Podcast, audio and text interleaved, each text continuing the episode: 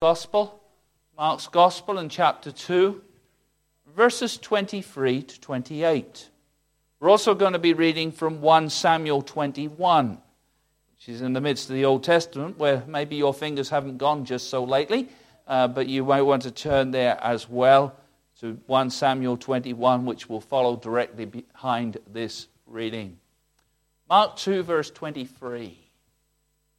Now it happened that Jesus went through the grain fields on the Sabbath.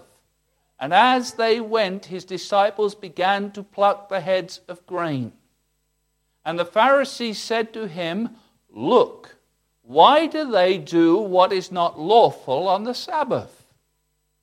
But he said to them, Have you never read what David did when he was in need and hungry, he and those with him?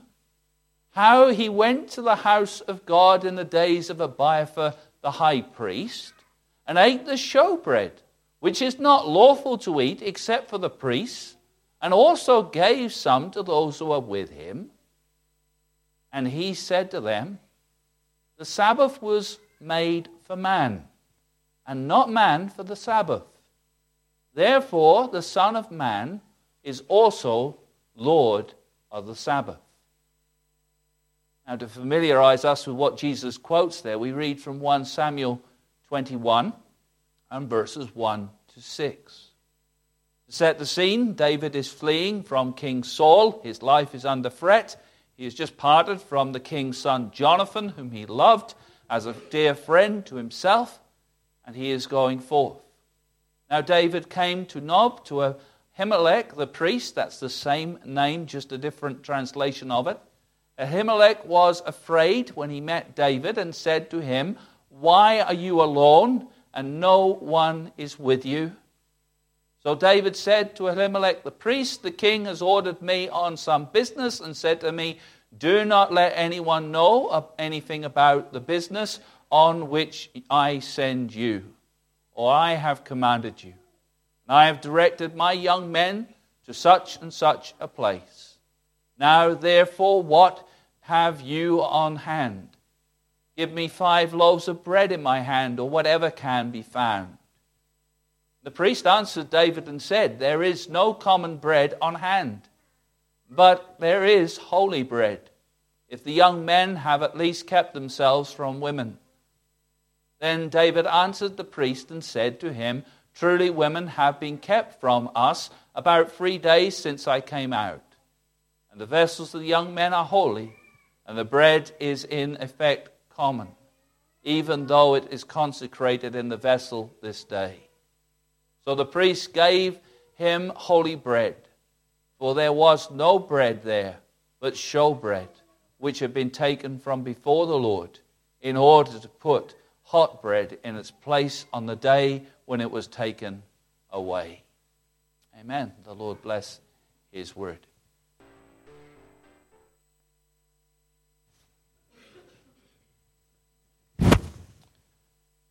Turn to the Lord in prayer, pray. Dear Lord, we thank you that we can come boldly into your presence in the name and the person of the Lord Jesus Christ, knowing that he is at rest at your right hand. He has conquered sin. He is triumphant over death. And he waits only till his enemies are made his footstool before he shall return again. And Lord, as we hear his words this morning, we pray, O Lord, that he would be truly recognized as the Lord that he is, even Lord of the Sabbath. And Lord, that you would help us to apply your word to our lives as you see fit. Lord, not as others may judge us or look upon our lives, but Lord, we must give an account unto him. So, Lord, may you examine our hearts, rebuke our spirits Encourage us, Lord, where our attitudes are right and proper towards you. That, Lord, we may know rest in our souls. The rest that truly comes through knowing Jesus Christ as Savior and Lord of our lives. We pray, Lord, too, for the children as they hear your word this morning, as they are reminded of your holiness, that, Lord, you would speak to their hearts. Lord, we know without holiness, no one can see the Lord. We thank you that holiness is provided in Christ for each who would come and trust in him. Lord, help them to see this and to come to know you as Lord and Savior of their lives, not just for one day, but Lord, for the whole of their eternal life. We pray in Jesus' name. Amen. We come to this passage this morning. We're looking at Jesus being the Lord of the Sabbath. Don't be put off by the fact this is part one. We're not going through this section again, but the next section deals with the Lord of the Sabbath as well. And so we deal with this first part and then the second that comes from it and flows out of it. This happened that he went through the grain fields on the Sabbath. Now we can establish here the general timing of the records recorded in Mark 2, verses 23 to 27. Knowing that the grain is ripe, that sets the period of time somewhere between the spring and the summer of the year. More probably the spring, but it really doesn't matter in that regard. Because it's not the time of year that is so crucial as the time of the week when these events happened. They happened on the Jewish Sabbath. That is the Saturday. That was the last day of the creation the seventh day, and the Jews rested on the seventh day. We are growing up in a time when we know we rest on a Sunday. Following the resurrection of Christ, the Christians met together on the first day of the week, and so it has become the pattern of the church through the centuries that Christians should rest on the Sunday. So it has relevance to us. It was the day on which Jesus led his disciples on the next part of his journey through some grain fields, and it gave rise to the question Look, why do your disciples do what is not lawful on the Sabbath, as we find in verse 24? And it leads to Mark recording how Jesus explained the disciples' actions on the Sabbath. Now, today, as I've already mentioned, countries shaped by Christian influence in their history take the first day of the week as their day of rest. And you find that throughout Europe, for instance, and in parts of the United States and various parts, you would see the Sabbath as remembered. It's certainly the day the churches meet together and come together to worship God. Uh, this is the day that is recognized by them. And it is linked together uh, with Jesus being the Lord of the Sabbath. But alongside this recognition of a need of a day of rest in line with who Jesus is, there are many Christians who continue to question the actions of other Christians in relation to what they do or don't do on the Sunday, the Christian Sabbath. This differs from country to country. Even within a small, relatively small area like the United Kingdom, patterns have been different at times between England and Wales and Scotland and Northern Ireland, and they all do things slightly differently. And even today, there would be differences in the manner in which the Sabbath is kept. Uh, when you, if you were in some parts of the northern of parts of Scotland in days earlier in not this century, in the mid, mid part of last century, you would have found all the swings were tied up. And no one could sit on a swing on a Sunday. And things like that you would see, and you might not have seen that in parts of England, for instance, and other places. So there were differences even in that.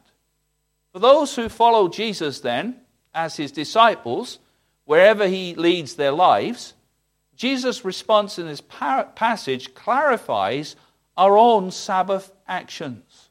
What we personally choose to do or see as right to do before God on the Sabbath. First, we see this as we look at Jesus' explanation of the Sabbath in these verses.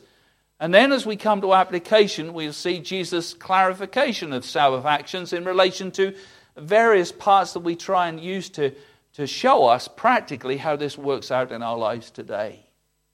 Jesus' explanation then of the Sabbath actions the Sabbath was made for man, and not man for the Sabbath, is a key part to these verses here. But it begins with a controversial action. Verse 23 At Hammond he went through the grain fields on the Sabbath, and as he went, his disciples began to pluck the heads of grain. At first, that doesn't appear to be controversial to you, but it was controversial to the Pharisees. Actually, the controversy was not over the actions of the disciples as they passed through the grain fields following Jesus, Uh, they were committing no illegal act. This wasn't stealing, as they plucked the grains of head from the edge of the farmer's field. The law of God had provided this grain for them and other travelers, and you can find that in Deuteronomy chapter 23 and verses 24 to 25. When you come into your neighbor's vineyard, not just the grain field, but vineyard, you may eat your fill of grapes at your pleasure, but you shall not put any in your container. When you come into your neighbor's standing grain, you may pluck the heads with your hand, but you shall not use a sickle on your neighbor's standing grain. So, what they were doing was within the law, the context of the law. The controversy is clearly over the day on which they did it, the Sabbath, which God had set apart as a holy day. You read that in Exodus 20. Remember the Sabbath day and keep it holy. Six days you shall labor and do all your work, but the seventh day is a Sabbath of the Lord your God. In it you shall do no work, nor your son, nor your daughter, nor your male servant, nor your female servant, nor your cattle, nor your stranger within your gates. For in six days the Lord made the heavens and the earth and the sea and all that is in them, and he re- and rested the seventh day. Therefore the Lord blessed the Sabbath day and hallowed it. He set it apart from all the other days for a day of rest. The Pharisees considered, though, the action of these disciples to come under the terms of work. Now, they would not have appealed to a verse of Scripture for that, for it would be difficult to really contextualize what they had done to be in that way.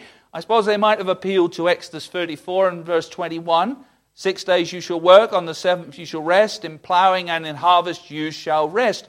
But these men were not farmers. Well, I don't know if all the disciples you could say that of, but certainly that was not what they were doing this day.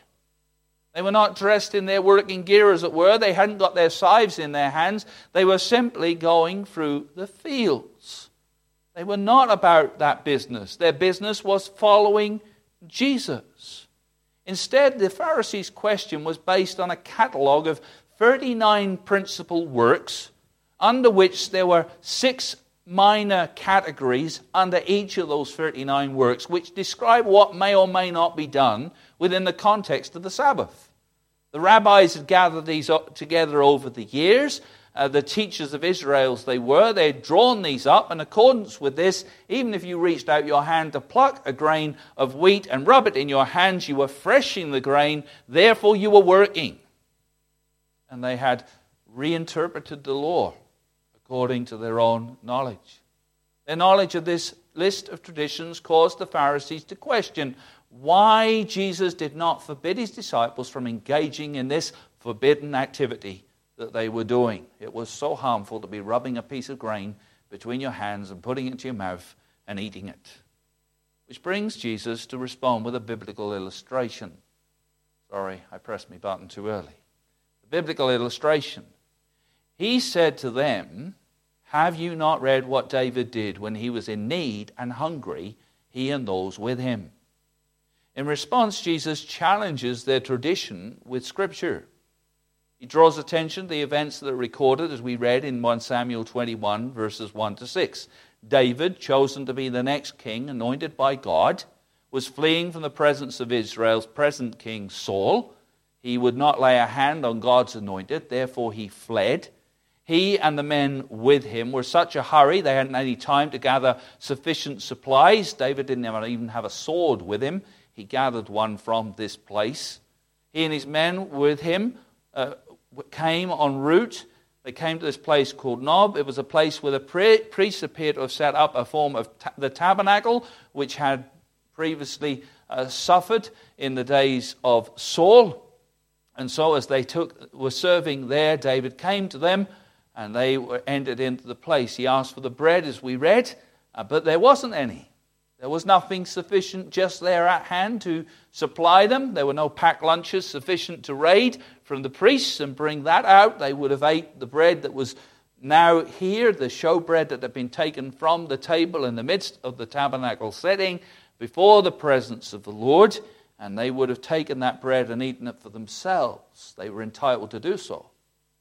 But seeing David's men in genuine need, the priest made simple inquiry and he gave unto them the bread, even though in the letter of the biblical law, not the traditions, the biblical law, David was not entitled, nor his men. They were not priests, and they were not of the priestly families. Therefore, they were not entitled to eat of this bread. It was not set aside for them, but they did. And answering it in this way, Jesus brings to mind the scripture and makes the point that there's no mention here, is there, of any condemnation. In fact, this is the one that God said is the man after my own heart. And actually, the actions of David are recorded in such a manner following this and before this to show a man who is seeking after God's will, not his will, in his life. It's not condemned, and so they go on. Answering in this way, then it's reminded in that way, and Jesus illust- the passage illustrates that within the law there is the understanding that life is more holy than bread. That the person's life is more valuable to God than even that which is consecrated in the worship of God. God values life more than bread. In recording the same events, Matthew records in his gospel following those words If you had known what this means in chapter 12 and verse 7, I desire mercy, not sacrifice, you would not have condemned the guiltless. Jesus' point of his illustration is these men are guiltless. Why are they eating on the Sabbath day? Hungry. Their stomachs are rumbling. They've been walking behind me. Maybe they've been busy the night before. We are not told. But they're hungry.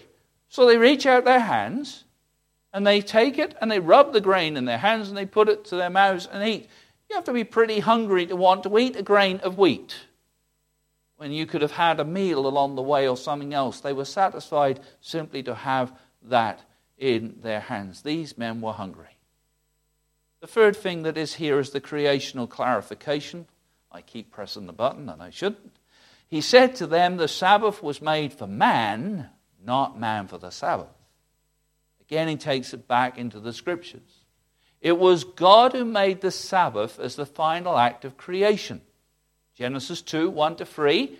Thus the heavens and the earth and all the host of them were finished. And on the seventh day, God ended his work which he had done, and he rested on the seventh day from all his work which he had done. Then God blessed the seventh day and sanctified it, because in it he rested from all his work which God created and made. And as you read through Genesis 1, you find that includes the first man and woman. Male and female, he created them. They were made.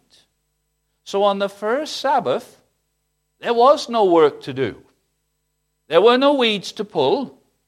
There were no things to go out and purchase or work or labor for. There was simply an enjoyment of the pleasure of the provision of God. They rested within the provisions. They were not restricted by any boundary from enjoying all that God had given unto them. And Jesus connects this directly to himself, saying, Therefore, Therefore, whenever you see that word, you go back to the previous statement and find out what it's there for. It's there because God had set apart the Sabbath for man, not man for the Sabbath. Therefore, the Son of Man is also the Lord of the Sabbath. Or as another translation puts the same words, so then the Son of Man is Lord even of the Sabbath. The Pharisees would have understood now Jesus is speaking about himself. The Son of Man is a term taken from the Old Testament. It's found particularly clearly in Daniel 7 and verses 13 to 14. I was watching in the night vision, said Daniel, and behold, one like the Son of Man. Coming with the clouds of heaven, he came to the Ancient of Days, and they brought him near before him. Then to him was given the dominion and glory and king, a kingdom, that all the peoples and nations and languages should serve him. His dominion is an everlasting dominion which shall not pass away, and his kingdom the one which shall not be destroyed. This is the Lord of the Sabbath. This is the authority of the Lord of the Sabbath, the Son of Man. All dominion has been given to him, as it is said in Daniel there. And thus, Jesus is not just Lord of a day, He's Lord of the Sabbath, of the rest, the ultimate rest, the rest which is pictured in Genesis 1 that God created everything and then He rested, and that rest seems to be without end in the Hebrew language. So, in the, when this creation is finished, it will end, Christ will bring in the rest, the eternal rest, the complete rest. Not just for a day of the week, but forever, where we will enjoy the privileges and blessings of God. And he was speaking in this sense. He is Lord of the Sabbath. And the disciples, as they were walking through the grain fields, were experiencing part of that that day. Did Jesus say to them, Stop doing that? No. They were enabled to enjoy the provisions of God in the presence of God on the Sabbath day. So there's a scriptural clarification of the matter. Which brings us then to Jesus' clarification of our actions, of the Sabbath actions. Man, Sabbath was not made for man, uh, was made for man, sorry, not man for the Sabbath we continue to witness controversial actions. No, we don't see people walking through the grain fields and picking off the heads, and we say, well, they shouldn't be doing that. Around these parts, it's mainly grass fields, so that doesn't really taste the same, does it, for a start? But that's the nature of the days have changed. As the disciples were eating those things, the law of God had provided for their need. And as we come into the New Testament, we find that God continued to provide for the needs of his people. That's behind what's written in Acts 4 and verse 32. Now, the multitude of those who believed were of one heart and soul, neither did anyone say the things he possessed was his own, but as they had all things in common, they shared their resources as one had need. There were still wealthy people and still poor people within the church, but they shared together. God had provided for them. And there also remains the ongoing question then about the actions of the followers of Jesus on the Sabbath or the Sunday for us. As the law states, we have six days to work and earn our living or gather what we need. And we are all responsible for doing that. As adults, children, they're let off of this, aren't they? We are responsible for doing that, for making sure of the provision that we need. But then you go out of church in a little while. It will be a little while, honestly. And you will see someone maybe on, else from church on Sunday. I'm not saying I've seen anyone doing this in case you think I'm condemning you. I haven't seen anyone doing this particularly on a Sunday, but I'm bringing out an illustration here. You see them out in their working clothes. Maybe you see Simeon out in his alarm band. I have seen that. Or you see them going into a shop or heading into a restaurant for a meal, or carrying their suitcase to their car to put it into the back of their car to go on holiday. And you might feel like coming to the pastor and saying, You might think you need to do a series on the Christian and the Sabbath, because you would never do those things.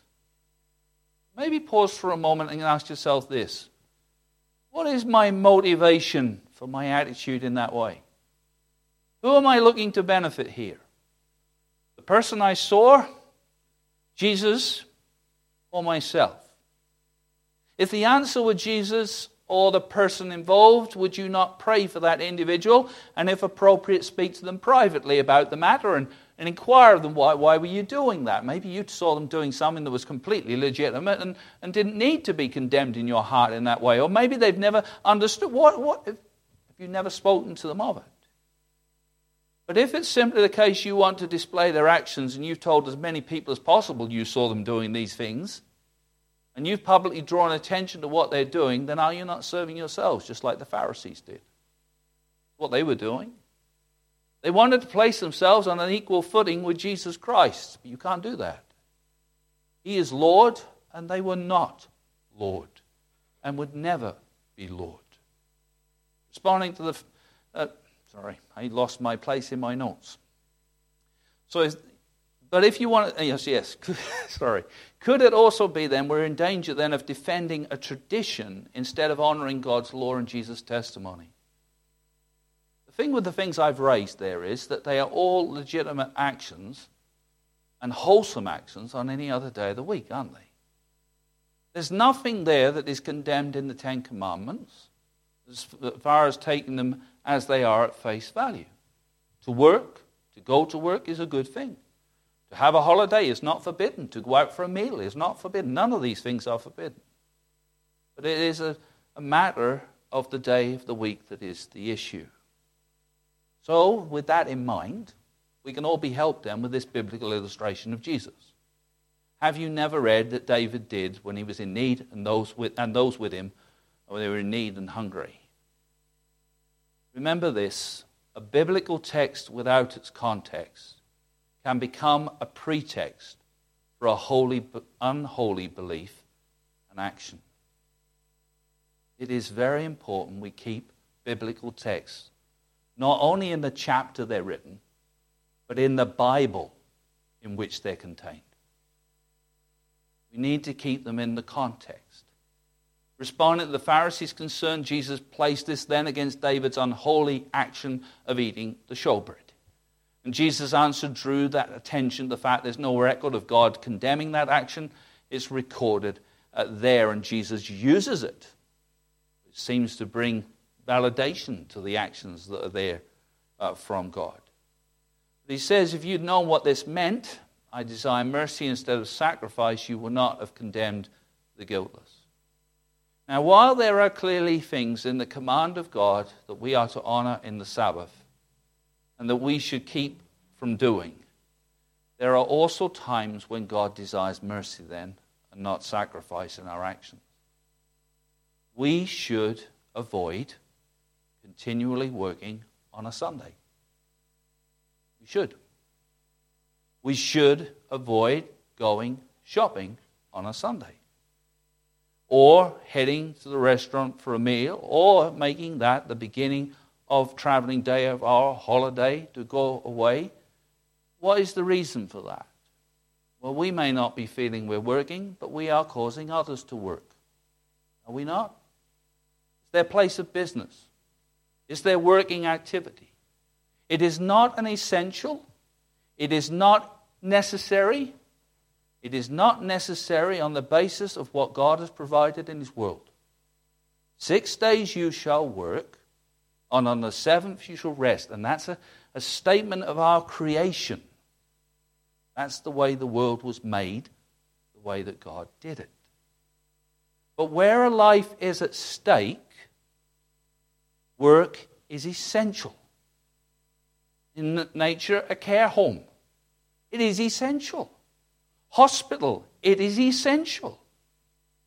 Even the doctor on their day off, or the nurse, sitting down for a cup of tea after the church service on their day off, is allowed to talk to a person across the table about the medical thing that's troubling them. It is okay. That is within the provision of God. The Pharisees would have said that was working, but it's a matter of life. Life is more holy, precious to God. For the tradesman to make a prop- property safe, to go and repair that alarm that's bothering all the neighbors and making that business vulnerable to theft. That's okay, because they're doing something that's valuable to life, repairing a pipe that is flooding a house. Aren't you glad that that's okay? Especially if you get home and find, sorry, I don't mean to put that in your minds, but it could happen, couldn't it? There are essentials, there are things that need to be done. There are very few occasions when I was ever asked, rung on a Sunday or asked to go out on a Sunday, but there were emergencies that occurred. And on those very rare occasions, I would indeed head out and go and sort the matter out life was endangered or someone was made to be vulnerable, it needed to be done. If it could wait till Monday, it waited till Monday. The parent who has had an unexpected bout of illness with their children and now needs to go and find some essential supplies. The nappies didn't last the weekend, and their children are in need.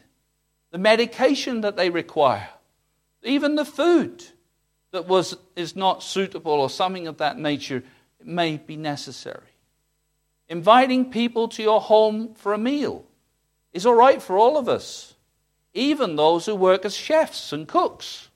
It's okay. You're not working, you're entertaining the lives of people. Traveling with all haste to the side of a close relative or friend in need so that you're, for your, who need your presence in time of crisis, or driving someone else to that relative. These things are good. Even if you had to get on a plane on Sunday and travel halfway around the world, as some people have had to do. Surely these things are in the spirit of what is spoken here. We have to be clear, don't we? Six days we shall work, on the seventh we shall rest. But the scripture gives us a context for these actions. Working on a Sunday is not to be our habit. We have a Sabbath, it is a created thing. But also, it is something of Christ. Life is more holy to God than the bread or even a day. It is precious to Him. Jesus even pointed out on another occasion that if a farmer should have an animal that has fallen into a ditch, is he going to let it suffer on the Sunday? Certainly not. God expects that animal to be pulled out of the ditch and to be made sure it's cared for and looked after. If God so cares for these things, surely He intends us to care for our lives. We continue then to need some creational clarification as well. Sabbath was made for man, not man for the Sabbath. Sabbath is not a law that man was made to obey, it was a provision that God gave us. It was the final act of His creation. And how we treat our Sunday either upholds that fact or diminishes the significance and relevance to creation. Who gains if you don't keep a day set apart that God has set out in His Scriptures? Who benefits? Well, it's not God.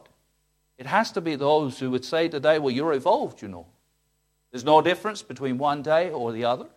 There's nothing in your creation or anything about you that dictates that you should have this day. And if you look through the history of uh, Marxism and various other ways of atheism in this world, many have tried to change the pattern of life and failed. It is a creative institution even in upholding a day set apart as we do, we proclaim the Creator is our God. God has always provided also sufficient resources, and we should proclaim that in our actions. Six days to meet our needs, and on the seventh we can rest. And the Christian should recognize this. There was a very clear illustration given in Exodus. The manna fell from heaven, it fell six days of the week. You collected what you needed for the next day, and only that. And if you collected more than that and you had some spare, it would go moldy. The only difference was on, this on the Friday, when you could collect twice as much as usual, not only for the Friday, but for the Sabbath on the Saturday. And it did not turn to worms, and it was not destroyed. We find there that he who gathered little had no lack and every man gathered according to each, to each one's need. Jesus collects himself to this practical aspect, doesn't he? So then, the Lord, Son of Man is even Lord of the Sabbath. That reminds us we are answerable to the Lord of the Sabbath about the actions we take in it. Lord means master, one over us in authority. We are responsible to Him. You're not responsible to me. You're not responsible to anyone else here. You're responsible to the Lord of the Sabbath. Do your actions reflect the fact that Jesus has come to bring rest? Not just for one day of the week, but eternal rest. That it isn't just a matter that you were created in this way to have six days and a day of rest, but that Christ has come to bring you complete rest. As in the beginning, this is a free provision of God. There is no charge in it. There is nothing that's meant to be a burden to us in it. It is free that man may enjoy the Sabbath. The Sabbath was made for man, not man for the Sabbath. You are free in it to take rest and to eat of the provision that God has given you. We're very blessed to live even in this time when they tell us all about the cost of living and the rest of it. To live in the land with so much provision of God. It's wonderful to be able to have a day when you can actually stop running around like a headless chicken, as farmers would say, and actually rest in what you have. To enjoy your family, to enjoy fellowship with Christian brothers and sisters, and to remind yourself one day the labor will be over, and all this will be done, and we shall rest in the Lord of the Sabbath. It will all be finished. The wonderful thing to look forward to.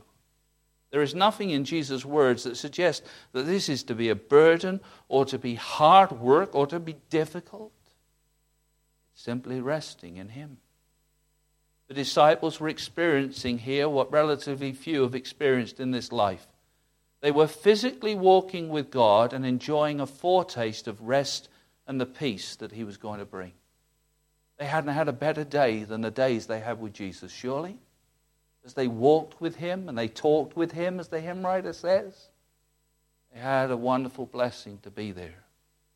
Is that what you enjoy about your Sunday? It's not just about having time to ourselves.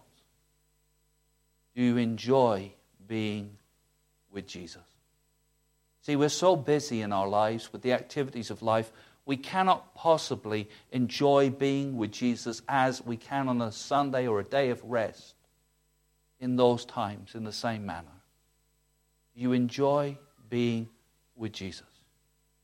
Because, my dear friends, that's what the Christian's hope surely is.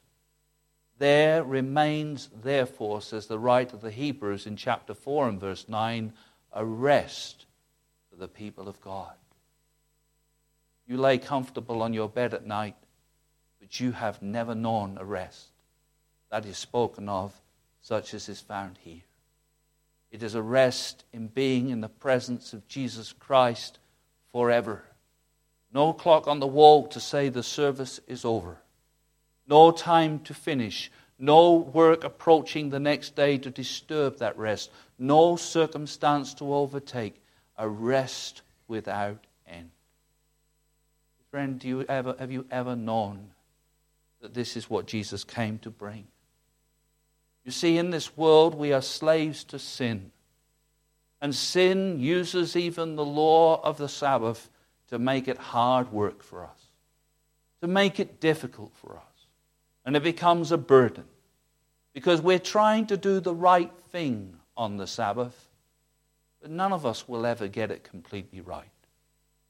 If that was possible, there would be no need for Jesus to come and die for us if we could uphold the law of God, but we cannot uphold that law. Jesus came and died upon the cross of Calvary as the Lord of the Sabbath.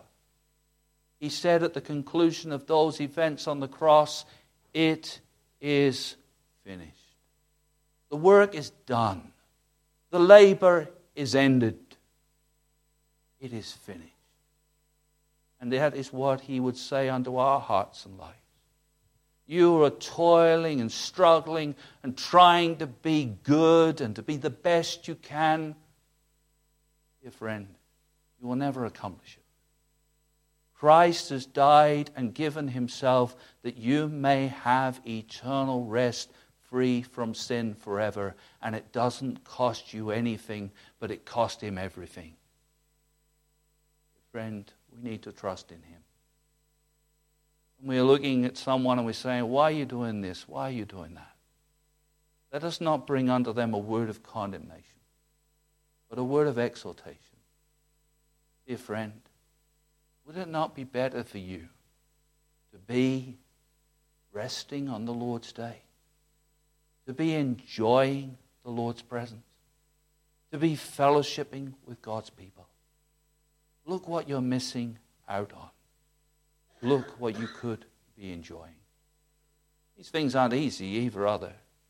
There are some mothers and fathers probably sitting here thinking to themselves, I wish I could have a moment or two rest. It isn't easy. Praise God, He is Lord of the Sabbath. So it is His gift to give and His to help us enjoy. And may He do so. Let's pray. Lord God, we thank you for your word. We thank you, Lord, for the words of Jesus. We have often heard, maybe even to our own lives, the words of the Pharisees asking why we do this and why we do that and why we do the other. We thank you, Lord, that you bring us back to the Word of God. And you remind us really what it is all about. The Sabbath is the provision of God, that we may rest in it. Lord, it's also a provision that is found fulfilled in Christ. And Lord, may each of us look forward today to the rest that is set ahead of us. Lord, in the busyness of being a parent and the struggles of keeping children entertained and keeping them, Lord, from fighting with one another or whatever else may occur, may we remember that one day it will not be like this, but all should be changed. As we visit loved ones who may be in distress, struggling with life, may we remember too that it will not always be like this. There will be rest. As we may be worried about tomorrow and all the pain that it has to bring to us and the busyness of our calendar, may we remember it will not always be like this. But Lord, we shall be able to enjoy the wonder of the true Sabbath rest as we bow before the feet of Him who is Lord of the Sabbath. We pray in Jesus' name. Amen. Let's sing together as we conclude